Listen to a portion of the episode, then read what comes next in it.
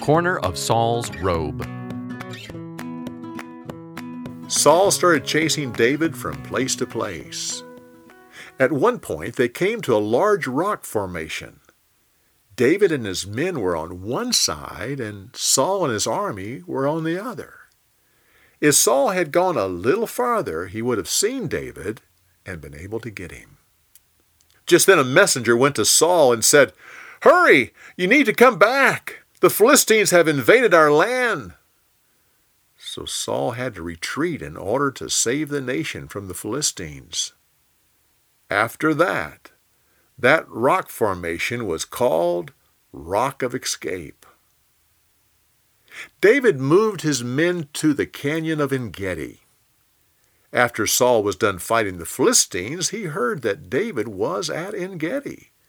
He selected 3,000 of his best soldiers and took them towards the canyon. Along the way, Saul stopped and went into a cave to relieve himself. He didn't know. David and his army were in the back of that cave.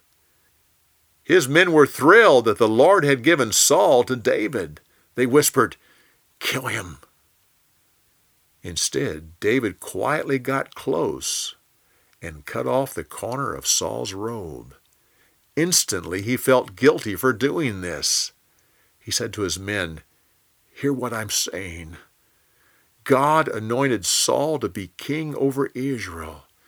Even my little finger won't hurt him. He held his men back so Saul could leave the cave peacefully. As the king was walking away, David came out and yelled, My lord the king! Saul stopped and looked back. David was standing there.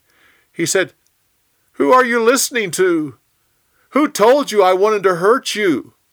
Look at the corner of your robe. It's missing because I'm holding it in my hand. God gave your life to me when you came into this cave.